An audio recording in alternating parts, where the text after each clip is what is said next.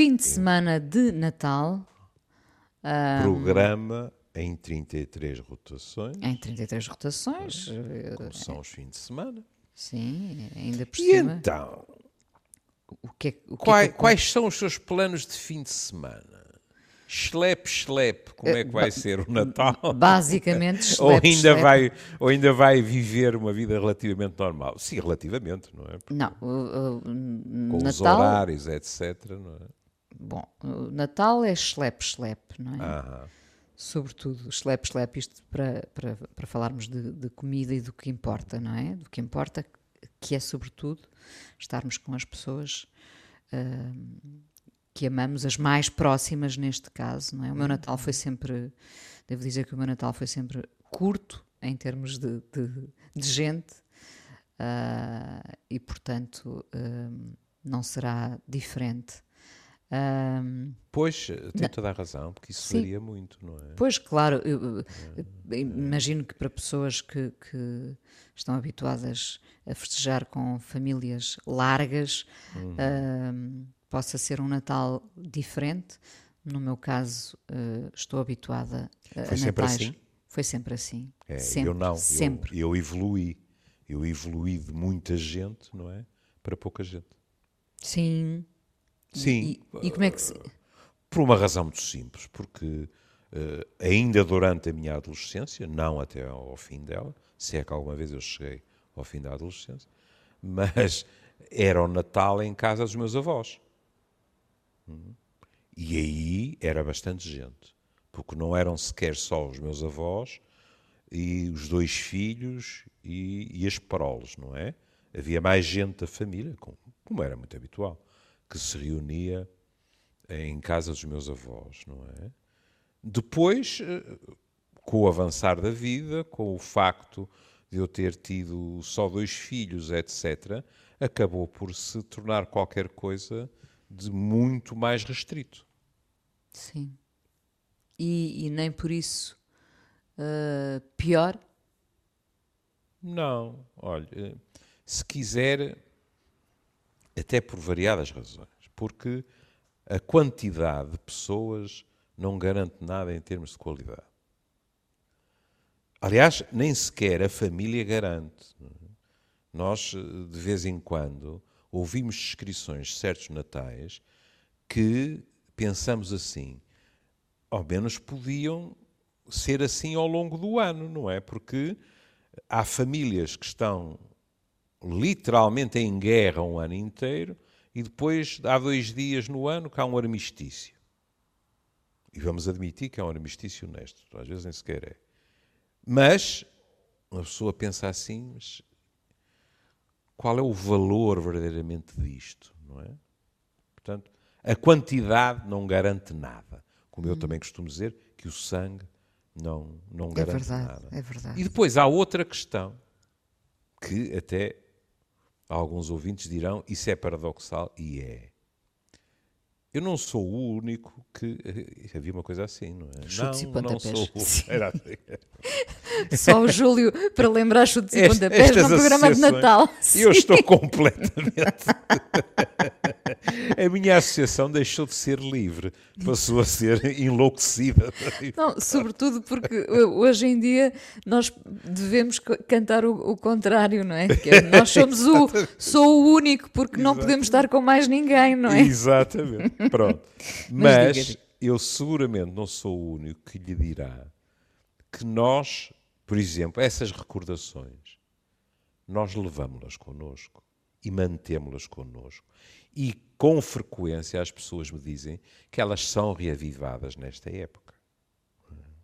E portanto, como eu costumo dizer, há fantasmas que se passeiam pela sala e cadeiras vazias para os mais novos, mas que para nós não estão verdadeiramente vazias. Sim. Estão ocupadas pelas memórias. É, é. Sim, sim.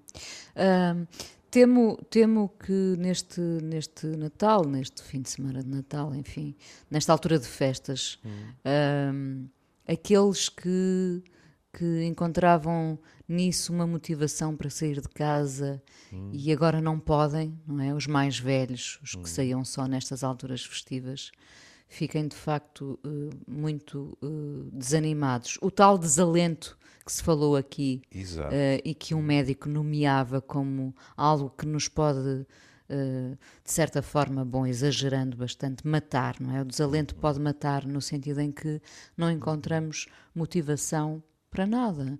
Um, Não teme por esses que, que desta vez não, não saíram?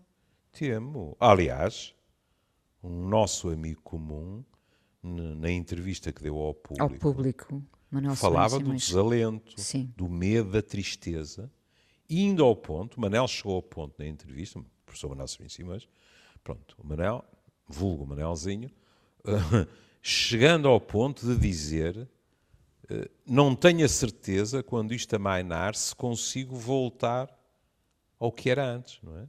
Arrancar Sim. de novo, é? pronto. E, portanto, não podemos ter a noção que só estamos a falar dos idosos dos lares, etc. Agora, como eu digo sempre, seja em relação a que faixa etária uh, que nós estejamos a falar, nós não podemos generalizar. E nós temos idosos que têm um medo pânico do contágio e esse medo não foi de férias de Natal e, portanto, estão inibidos naquele que é o seu desejo de conviver com os seus entes queridos, mas cuidado. Também temos idosos a quem as gerações mais novas da família querem proteger e que se revoltam contra isso e dizem é precisamente porque eu já tenho esta idade que eu não posso dar ao luxo de estar, entre aspas, a perder natais, porque não sei se para o ano ainda o tenho. Sim, sabe que hum. uh, ouvi de, da parte de alguns é, amigos mais é. velhos. Cria essa, situações difíceis. Essa ideia de porque pode ser o último, porque para Exato. o ano não sabemos. Uh, por exemplo, um aniversário de um amigo muito próximo que hum. me disse. Uh, este ano juntamos, porque para o ano não sei como é, como é que estarei cá. É? Mas depois, se calhar também já ouviu, eu ouvi, como compreenderá, por dever de profissão. Hum? Não quer dizer que não tenha já ouvido fora dela, mas é sempre mais provável a quem ouve eh, pessoas e pessoas ao longo da semana ouvir os discursos e as posições mais diversos. Hum? Sim. Eu já ouvi a angústia da chamada geração sanduísta que está no meio, hum? que diz assim: Ó oh, Sotono, mas há alguém que queira mais do que eu estar com os meus pais no Natal? Sim. Mas isso acontece qualquer coisa. Se um de nós é assintomático, os meus pais têm este fator de risco, têm aquele, além da idade, etc. Já, vi, já viu o que pode acontecer? Por acaso já vi. Porque já vi pessoas com a dúvida se não terão sido elas que contaminaram pais claro, claro. É? que contraíram a doença e que vivem Quer dizer, é muito fácil dizeres, mas a, a, senhora ou o senhor não sabia, a senhora até tomou precauções, não interessa, quer dizer, é um filho ou uma filha que pensa, se calhar fui eu, até eu fiz isto aos meus próprios pais. Foi um vetor não, não culpado? Foi, mas é muito difícil de encarar essas coisas. É? E depois aos mais novos, também metidos nisso. E, portanto, é, é completamente impensável dizermos, ah, não, mas uh, em termos gerais toda a gente está a reagir assim. Não é verdade. Sei lá, um dia destes eu via uma reportagem na televisão, numa aldeia de Trás-os-Montes, e lá estavam as duas abordagens. Pessoas a dizerem que estavam tristíssimas porque familiares imigrantes não vinham, com medo das consequências, e pessoas a dizerem que os familiares vinham de qualquer maneira porque havia coisas fundamentais que não se podia perder. Consegue perceber um lado e outro? Consigo. Olha, nem sei se, sendo ainda por cima eu médico, se estou a escandalizar alguém. Mas Claro, permita-me permita-me que, que, que lhe fale com a lhaneza. Antes de ser médico, é um homem, é um humano, não é? E como tal, sou. sente. Não é? Pois sou. E, e, sobretudo, sou alguém que também não, não é virgem de pisadelas do risco nestes oito meses. E até há, depois, a, vida é irónica. E às vezes até pode ser cruelmente irónica. O único susto que eu apanhei até agora foi numa situação em que, em princípio, eu não estava quase em risco. Mas havia uma pequena dimensão de risco. Sim. Porque era uma situação a que eu me podia ter recusado. Hum? E, portanto, lá está. Eu tinha tomado uma decisão, tinha pesado prós e contras e tinha dito: opá, isto é uma coisa, uh, em princípio, negligenciável. Não era, ou se quiser, até era, porque foi simplesmente um susto e não aconteceu nada. Mas nunca ninguém me ouvirá armada em Deus no julgamento final, que é uma imagem que eu penso que não corresponde à realidade. Não gosto de imaginar Deus armado em juiz, digamos assim, e a separar as hostes. É, pouco, é um pensamento, na minha opinião, pouco cristão. Mas ninguém me ouvirá porque, ao longo destes oito ou nove meses, houve coisas em que eu pisei o risco. Foram grandes transgressões? Não, não foram. Mas foram situações que eu podia ter evitado e em que havia uma dose baixa, mas havia uma dose de risco. Se eu quisesse, não tinha havido risco nenhum. E, portanto, ainda por cima com a carga emocional do Natal, é assim. Se eu me enganar, ó Inês, se eu me enganar, vai ser difícil eu lembrar-me de uma altura em que me tenha enganado com o maior prazer. Percebo. Mas se eu me enganar e em janeiro e fevereiro não houver um agravamento, com natais, passagens de ano, etc., magnífico. Agora, eu, eu, eu ouvia um colega meu de saúde pública há pouco tempo na televisão e agradou-me imenso porque não, era não só a sageza do profissional experimentado, mas era também o bom senso, porque a primeira coisa que ele dizia era: no mínimo, mantenham as boas práticas que todos nós conhecemos e que, desde o início, têm vindo a ser pedidas às pessoas.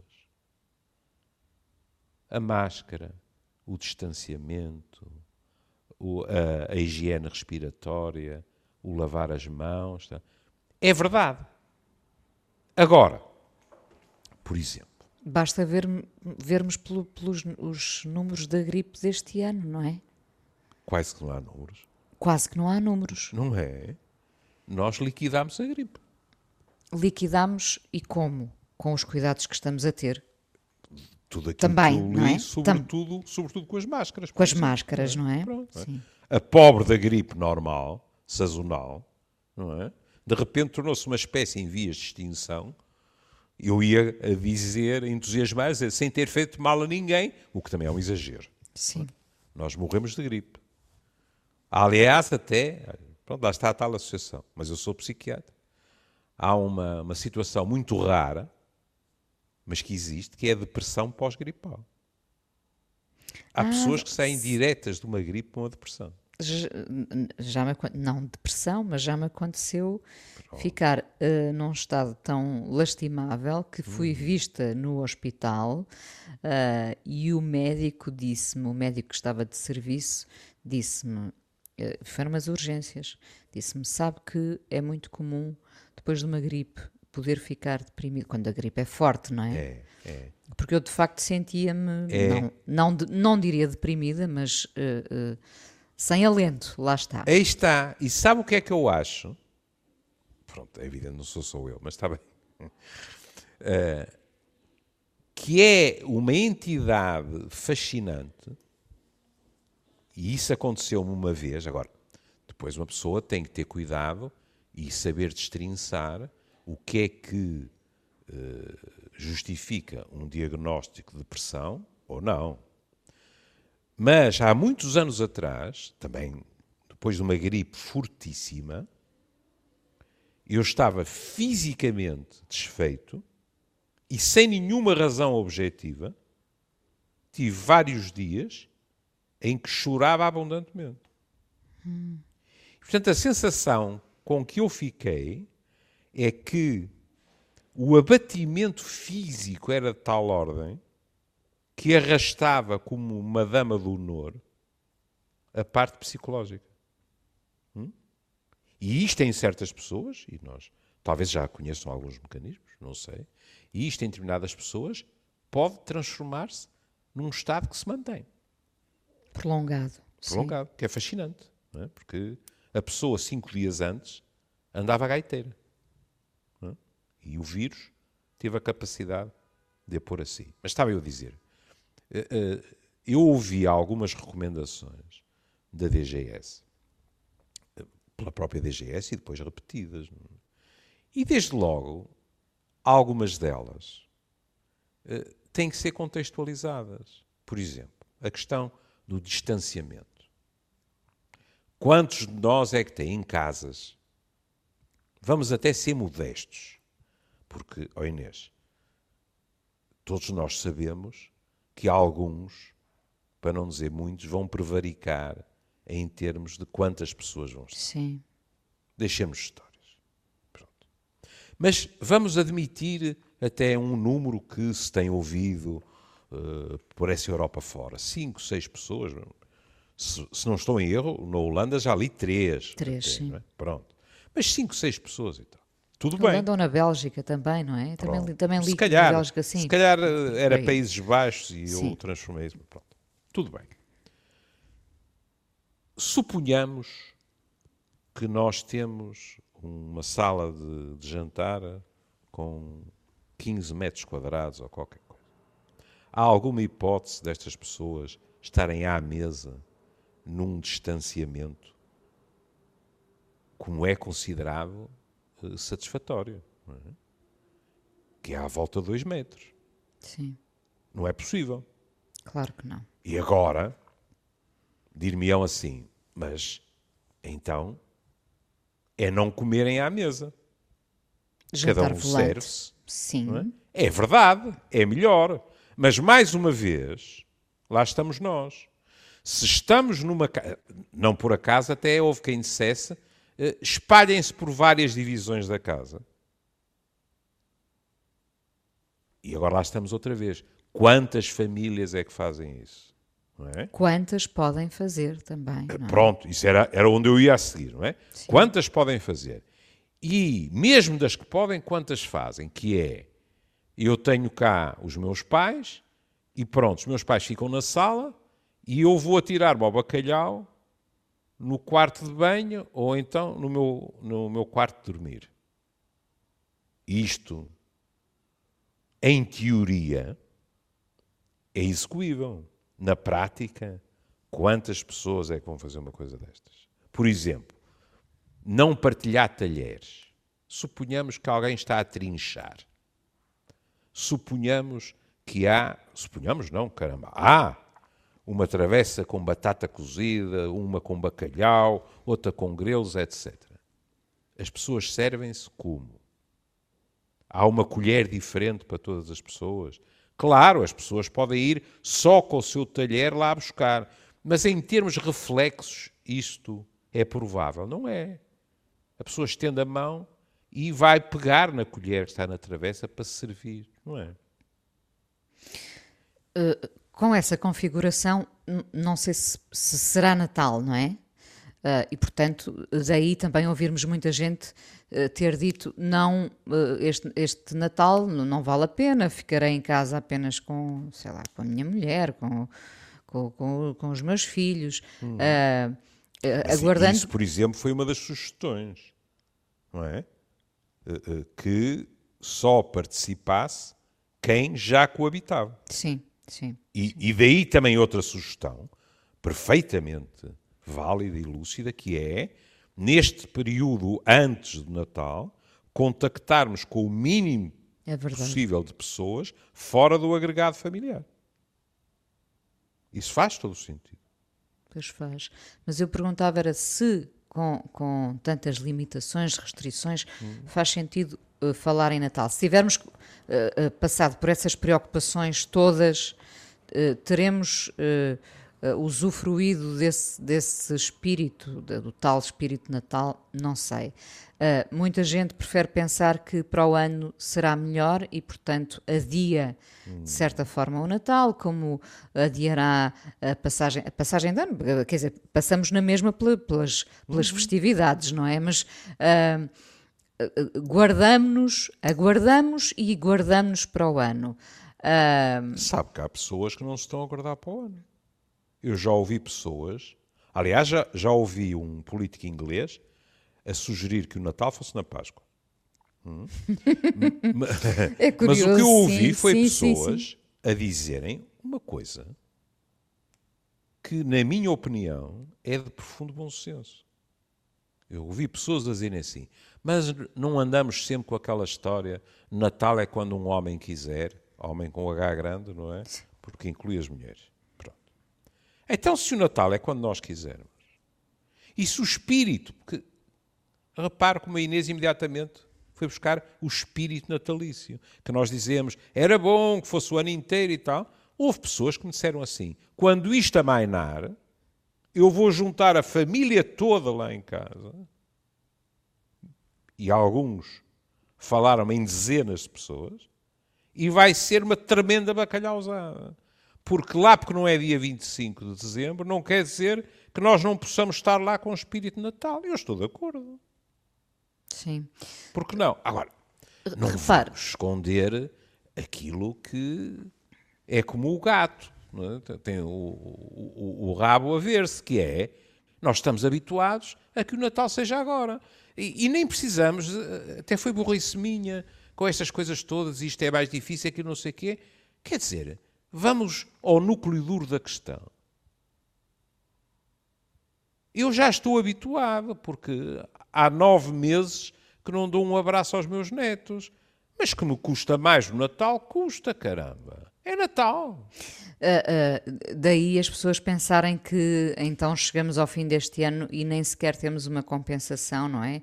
Uh, isto, é, isto é muito ingrato, isto é uma situação muito complicada, não é? Porque nós tivemos essa esperança na primavera, não é? Sim, sim. Mas sabe, o, o, tal, o tal espírito de Natal de que tanto se hum. Uh, e nós aproveitamos também para falar dele sempre nestas alturas, o verdadeiro espírito Natal acontece, foi acontecendo ao longo destes meses e, e, como sabe, eu vou entrevistando uh, gente muito diferente no, no, no Fala Com Ela, agora na Antena 1 também, uh, e as pessoas dizem é, é sempre mais ou menos este o tom que é o que eu descobri durante o tempo em que estive confinado, em que estivemos confinados, foi a importância que os outros têm na minha vida, a uhum. vontade que eu tenho de estar com os outros, como, sei lá, este, este é o espírito, não é? E esse é o espírito que devia vingar também neste Natal.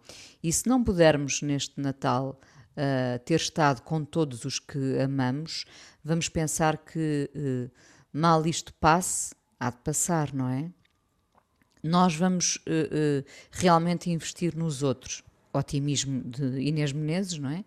Uh, mas, mas que eu sinto que as pessoas estão realmente uh, uh, com essa vontade. E eu lembro-me já há muitos meses, quando aquele comediante Fernando Rocha esteve. Uhum. Fixei isso por acaso, porque vi uma peça julgo que foi na, na, na SIC, ele esteve muito tempo infectado, não é? Uhum. E, e a, a, a, dividido em casa, não é? Na, com a mulher e os filhos num sítio e ele sim, noutro, sim. e ele a brincar, não é? Que os amigos lhe diziam: Tu, tu, tu, agora nem, nem podes. Ah, porque, porque a, família não ficou infectada, penso eu. Acho que não estou uhum. a contar nenhum disparate. E os amigos brincavam com ele, porque ele tem este tom, não é? E ele diz, os amigos diziam-lhe: tu, não, tu, tu nem, nem sequer tocas na tua mulher, não é? Porque a mulher saiu ilesa de, dessa aventura complicada. Bom, e eu lembro-me no final dessa peça jornalística em que ele dizia: O que eu uh, aprendi uh, durante este tempo em que estive confinado e, e tanto tempo uh, infectado foi que no futuro quero estar mais tempo com os meus filhos, quero dedicar mais tempo à família. Isso que a Inês está a dizer extravasa largamente a questão do Natal. Porque se esse espírito, e vamos tirar até o natalício, se esse espírito nas pessoas, ou essa mudança no espírito das pessoas, sobreviver à pandemia, não diremos, porque seria obsceno, que valeu a pena. Uma morte seria demais mas significaria, pelo menos, que, ao contrário do que tem acontecido noutras situações limites ao longo da nossa história, desta vez nós teríamos aprendido a lição. Não pensa que desta vez. Uh... Gostava muito que isso, assim, isso acontecesse. Agora, em primeiro lugar, só poderemos saber depois. Não é? Sim. Em segundo lugar, realmente, os exemplos históricos não são muito prometedores. Mas também, talvez, nós hoje em dia estejamos numa situação diferente. É claro, por exemplo, há artigos que têm sido escritos a dizer assim: pois, como aqui com a pandemia se morre desta maneira evidente e quase imediata, etc., Toda a gente está a fazer promessas de mudanças de atitude. Mas podemos ir todos desta para melhor por mudanças climáticas e aí não se vê a mesma intenção das pessoas. E eu aceito esta argumentação. Porque uma doença é algo que está ali no nosso regaço ameaçador.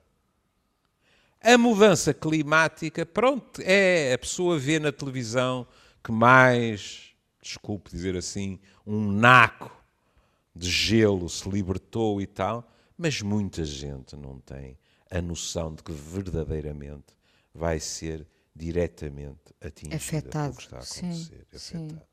E isso é muito complicado. Porque mas, olha, no, no, porque eu tinha ido buscar a frase no seguimento do que disse, porque acho que é a cereja em cima do bolo que, que, que do bolo rei. debitou. Do bolo rei, neste caso. Do bolo rei. O velho Charles Dickens disse assim: Honrarei o Natal em meu coração e tentarei conservá-lo durante todo o ano. Lá está, é, mais uma vez. Era mesmo isso, não era é? mesmo isso, não é? Uh, normalmente dois ou três dias depois das festas tudo volta ao normal. Este, este normal ganhou agora outro peso, não é? Uh, nesta altura de pandemia. Uhum. Uh, mas eu acredito, eu nesse aspecto, uh, não sei que, que, que mudanças de comportamento teremos, teremos pela frente, mas repara, toda a gente me diz também que, que, que teve muito tempo para pensar. Não é? As pessoas, hum. eu acho que as pessoas ouviram-se mais do que nunca, não é? Hum. Mesmo aquelas que se atafolharam em, felizmente, livros, filmes, séries, uh, jornais, enfim, uh, conseguiram ouvir. A esse nível, o vírus fez-me sentir um miserável incompetente. Não imagina a quantidade de pessoas a quem eu dizia, se calhar era preciso abrandar e fazer um balanço da forma como está a viver. Hum. Que depois me vieram dizer: olha, no confinamento. Claro. Pois. E portanto, uh, uh, por aí eu acho que, que, todos mudamos um bocadinho, não é? Não sei se vai perdurar Pois. Se, esse, se essa ideia até é um bocadinho Uhum. de reflexão ah, que, que não tínhamos antes, se, vai, se se vai manter, mas eh, Mas, ó ó, ó, querida, vamos ser otimistas. Pronto. pronto. Eu, eu sei, eu, eu juro, eu juro-lhe que estou lúcido, que não, não tomei nenhuma droga com efeitos psicológicos, não é? Eu disse mesmo, vamos ser otimistas. Não vamos dizer que a humanidade toda, de repente, vai ter uma epifania. Mas vamos pensar que muitas pessoas terão realmente reequacionado a sua maneira de viver e as pessoas também podem ser contagiosas nas coisas boas, Pois podem. não é? Sabe, sabe uma coisa que me impressionou favoravelmente?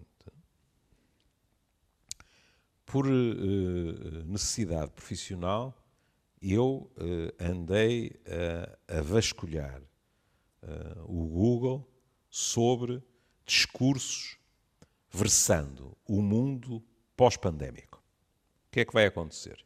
Hum? E uma coisa que me impressionou é que, introduzindo a relação entre as pessoas, grande parte dos artigos que primeiro surgiam, sabem, sabem que área eram? Diga. Na área laboral. A dizer que era preciso fazer modificações. Que era preciso, uh, um conceito que hoje em dia está omnipresente, que era preciso aproveitar cada vez mais a inteligência emocional, que era preciso sublinhar cada vez mais a importância da qualidade do relacionamento, seja em trabalho presencial, seja em teletrabalho. Muito curioso. E porquê?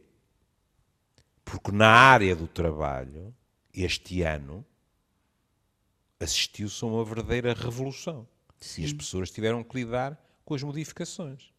Algumas delas, não estou a falar, por, por amor de Deus, não estou a falar do facto de, na esmagadora maioria dos atos, dos- das áreas de, de- de trabalho, o ano foi catastrófico. Eu digo a maioria porque houve quem ganhasse honestamente muito dinheiro com a pandemia.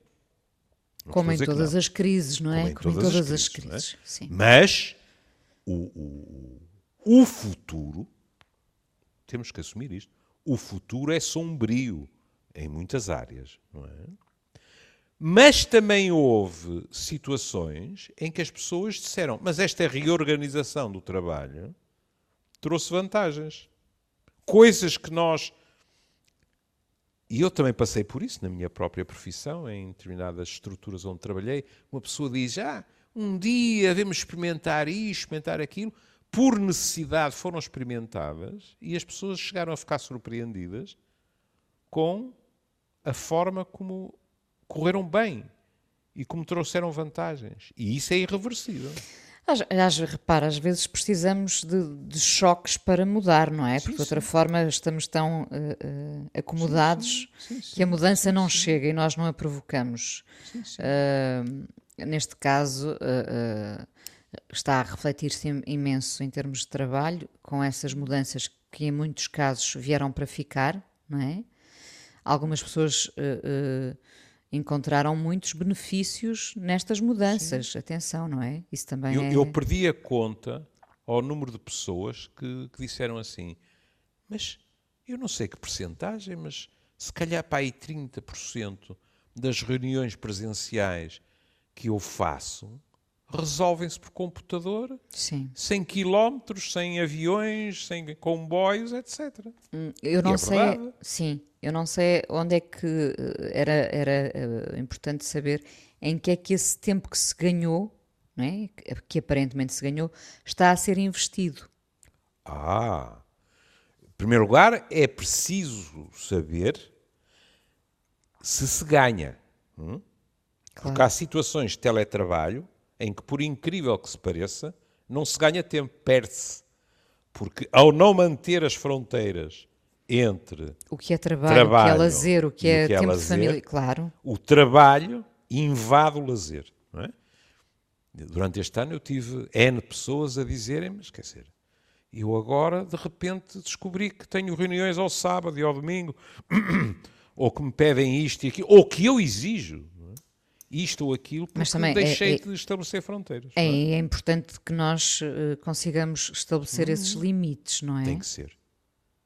Porque, como compreende, é muito fácil isso acontecer numa sociedade que explícita e implicitamente já cultiva a ideia que estamos estar sempre temos de estar sempre contactáveis.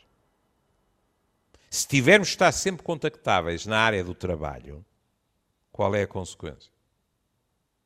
É que a Inês está calmamente a jantar e de repente um colega ou o seu patrão manda-lhe um mail dizendo que é urgente ou uma SMS ou qualquer coisa, sem qualquer má vontade é que provavelmente do lado de lá também já não há fronteiras definidas. Sim. E isso tem que se evitar. Havendo, que no fundo, no início, foi o que nos prometeram com os avanços tecnológicos, mais tempo para nós. Então depois é responsabilidade nossa como é que o vamos gastar bem. Por exemplo, o maior investimento naqueles que amamos na minha opinião, tem que estar no, no mínimo no top 3, não é? Claro. Sem dúvida. Há pouco falava, e estamos quase a terminar, cinco minutos, uh, falava da importância da inteligência emocional, uh, que continua a ser muito subvalorizada ou não? Olha, uh, é assim.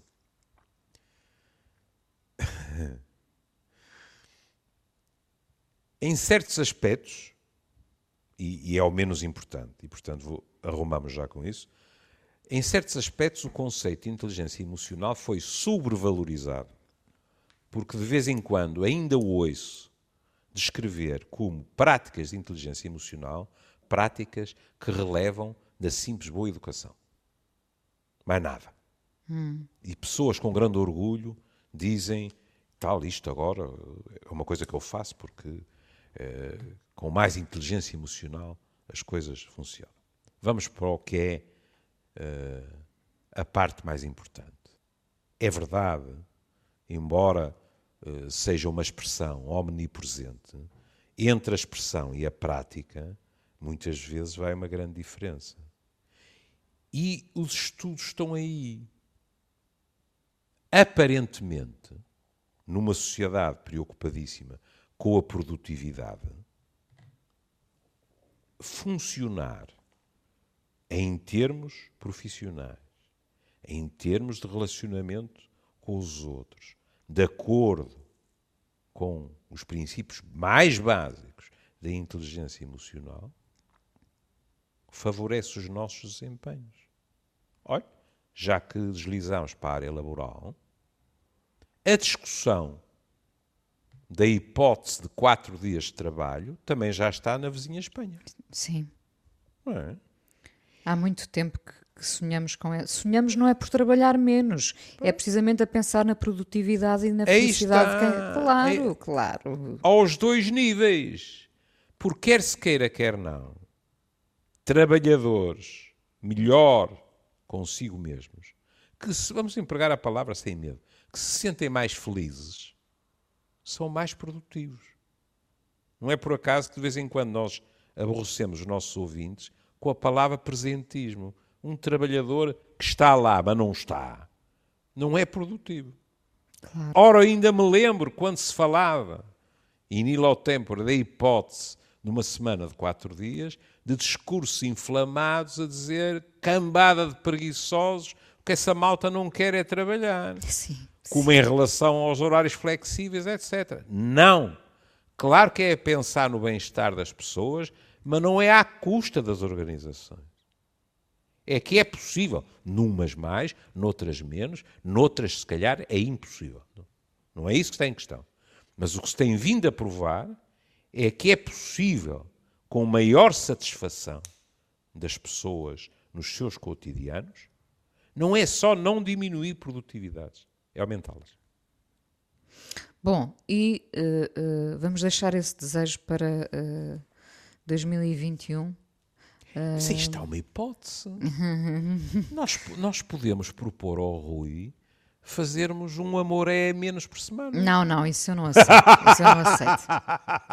Isso eu, eu quero o amor é todos os dias. Todos os dias, todos os dias. Ora, diga, que nos trouxe? Olha, eu vou-lhe dizer, este foi, o- foi o ano em que eu menos ouvi, ou quase nunca ouvi, o clássico Last Christmas. Tem toda a E- razão. Eu também. Também, Ouvi muito pouco. Pronto, porque E também até, e até, menos, porque até agora, só se houver uma empanzina dela à última hora. Mesmo os, os filmes clássicos de Natal tenho visto menos do que habitualmente. Mas também, se calhar não é por acaso, não é? As Claro. circunstâncias são diversas. não... Recorde-me só a frase do Charles Dickens. Ah, recordo sim, senhores. Honrarei o Natal em meu coração e tentarei conservá-lo durante todo o ano. Pronto, e é assim que nos despedimos hoje, ouvindo a seguir o Last Christmas, que já cá faltava, e nós Hum. cá estaremos a digerir os doces e os não Ai, meu doces. Deus, cá estaremos. Não é porque nós queiramos, porque nós sempre tivemos como objetivo sermos ascéticos à mesa. Mas como é que vamos ofender os outros com. É, não, não podemos. não Gente podemos. que cozinhou para nós com tanto gosto. É por respeito. É, por É respeito. desumano, é desumano. É. Um beijinho, Júlio. Beijinho, Feliz Natal querido. para todos.